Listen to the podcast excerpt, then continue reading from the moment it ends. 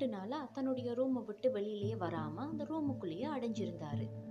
இதை பார்த்த ராணிக்கும் அரண்மனையில் இருந்த எல்லாருக்கும் ஒரே கவலை. ஐயோ ராஜாவுக்கு என்னாச்சு அப்படின்னு சொல்லி அரண்மனை வைத்தியரை வர சொல்லி ராஜாவை செக் பண்ணி பார்க்கலான்னு அனுப்பிட்டாங்க. அர்மண வைத்தியரும் ராஜாவை நல்லா செக் பண்ணி பார்த்தாரு. அவருக்கு எந்த ஒரு நோயுமே இல்லை. ஆனால் ராஜா எதையோ பற்றி கவலைப்படுறாரு அப்படின்றது மட்டும் அவருக்கு புரிஞ்சுது. ஆனால் இது அரமண வைத்தியருக்கு சொல்கிறதுக்கு சரியான பயம். உடனே அவர் என்ன செஞ்சாருன்னா ஐயோ ராஜா உங்களுக்கு வந்திருக்கிற நோய் என்னன்னு எனக்கு தெரியல. இது எனக்கு கண்டுபிடிக்க முடியாத ஏதோ ஒரு பயங்கர வியாதியாக இருக்குது அப்படின்னு சொல்லிட்டாரு. உடனே ராஜாவும் அந்த நாட்டில் இருக்க எல்லா வைத்தியரையும் கூப்பிட்டாங்க. சரின்னு எல்லா வைத்தியரும் வந்து ராஜாவை செக் பண்ணி பார்த்துட்டாங்க. எல்லாருக்கும் ஒரே பயந்தாங்க. இவர் எதுவுமே இல்லாத ஒன்றுக்கு கவலைப்பட்டுட்டு இருக்கிறாரோ அப்படின்னு சொல்கிறதுக்கு பயப்பட்டாங்க. உடனே என்ன பண்ணாங்கன்னா நம்மளாலையும் இது முடியலை அப்படின்னு சொல்லிட்டாங்க. சரி ராஜ வைத்தியரை வர சொல்லலாம் அப்படின்னு சொல்லி அந்த நாட்டிலேயே ரொம்ப பேர் போன ஒரு ராஜ வைத்தியரை வர சொல்லியாச்சு. ராஜ வைத்தியரும் வந்து செக் பண்ணி பார்த்தாரு. பார்த்தோன்னே அவருக்கு புரிஞ்சிடுச்சு. ராஜா சும்மா ஏதோ ஒன்றுமே இல்லாத ஒரு விஷயத்துக்கு கவலைப்பட்டு ஊரை ரெண்டாக்கிக்கிட்டு இருக்கிறாரு. சரி இவருக்கு ஒரு நல்ல ட்ரீட்மெண்ட் கொடுப்போம் அப்படின்னு சொல்லிட்டு என்ன சொன்னாருன்னா ராஜா இங்கே பாருங்க. உங்களுக்கு வந்திருக்கிற இந்த நோயை குணமாக்கணும்னா இந்த உலகத்திலேயே கவலையே இல்லாத ஒரு மனுஷன்ட சால்வையை கொண்டு வந்து நீங்கள் போத்திக்கணும்.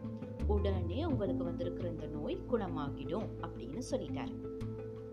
ராஜா என்ன பண்ணாரு? தளபதியை கூப்பிட்டு இந்த உலகத்திலேயே கவலையே இல்லாத மனுஷனை சால்வையை கொண்டு வா. இல்லை நீ அவனையே தூக்கிட்டு வா அப்படின்னு ஆர்டர் பண்ணிட்டாரு.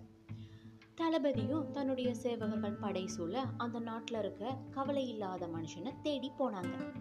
சின்னதுலேருந்து பெருசு வரைக்கும் சின்னவங்கள்லேருந்து பெரியவங்க வரைக்கும் எல்லாருக்கும் ஏதாவது ஒரு கவலை இருந்தது.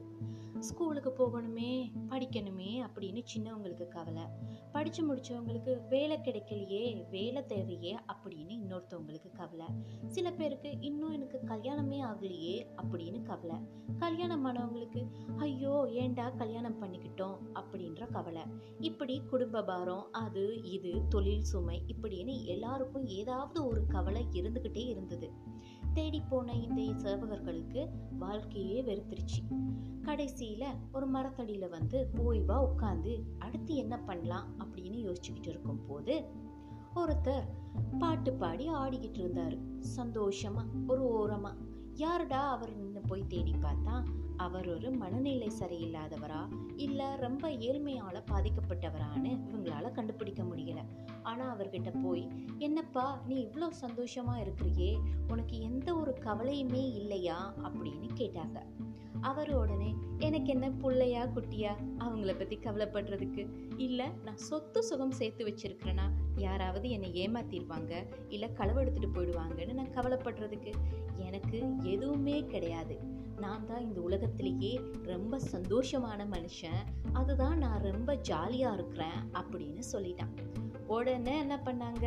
டக்குன்னு அவனை கட்டி பிடிச்சி தூக்கி ஆர்எஸ்ஆர் முன்னுக்கு கொண்டு வந்து நிறுத்திட்டாங்க. அரசரும் அவனை நல்லா ஆச்சரியமாக தலையிலேருந்து கால் வரைக்கும் பார்த்துட்டு இங்கே பாருப்பா இந்த உலகத்திலேயே ரொம்ப சந்தோஷமானவன் நீ தான் அப்படின்னு என்னுடைய தளபதி கொண்டு வந்து உன்னை இங்கே விட்டுருக்கிறாரு. உனக்கிட்ட இருக்கிற அந்த சால்வையை மட்டும் கொடுத்துடு. உனக்கு ஆயிரம் பொற்காசுகள் தாரேன் அப்படின்னு அரசர் சொன்னார். உடனே இவர் கவலைப்பட ஆரம்பிச்சிட்டாரு. கத்தி கத்தி அழத் தொடங்கிட்டாரு. என்னடா நீயும் அழுகுற? ஏன் கவலைப்படுற? அப்படின்னு கேட்டோன்னு அவன் சொன்னான் இந்த நிமிஷம் வரைக்கும் எனக்கு கவலையே இல்லாமல் இருந்தேன் அரசரே. ஆனால் நான் இப்போ கவலைப்படுறேன் என்கிட்ட ஒரு சால்வை இருந்திருந்தா அதை உங்ககிட்ட கொடுத்துட்டு ஒரு பத்தாயிரம் பொற்காசை வாங்கிக்கிட்டு போயிருப்பனே. இப்போ நான் கட்டிக்கிட்டு இருக்க இந்த சின்ன துண்டை தவிர என்கிட்ட வேற எதுவுமே இல்லையே அப்படின்னு சொல்லி கவலைப்பட ஆரம்பிச்சிட்டான். அப்போதான் ராஜாவுக்கு ராஜ வைத்தியர் சொன்னது புரிஞ்சுது. இந்த உலகத்திலேயே கவலையே இல்லாத ஒரு மனுஷன் இல்லவே இல்லை. நாங்கள் சும்மா தேவையில்லாமல் சில சின்ன சின்ன விஷயத்துக்கு கவலைப்பட்டுக்கிட்டு இருக்கிறோம் அப்படின்றது ராஜாவுக்கு புரிஞ்சுது. அப்படி தாங்க நாங்களும். சின்ன சின்ன விஷயங்களுக்கு நாங்கள் நிறைய கவலைப்படுறோம். இந்த கவலை எங்களை அடுத்த ஸ்டெப்புக்கு போக விடாமல் தடுத்து வைக்குது.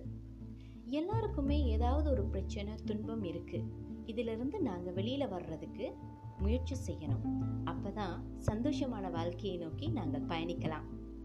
சிந்திப்போம் செயற்படுவோம். நன்றி. thank you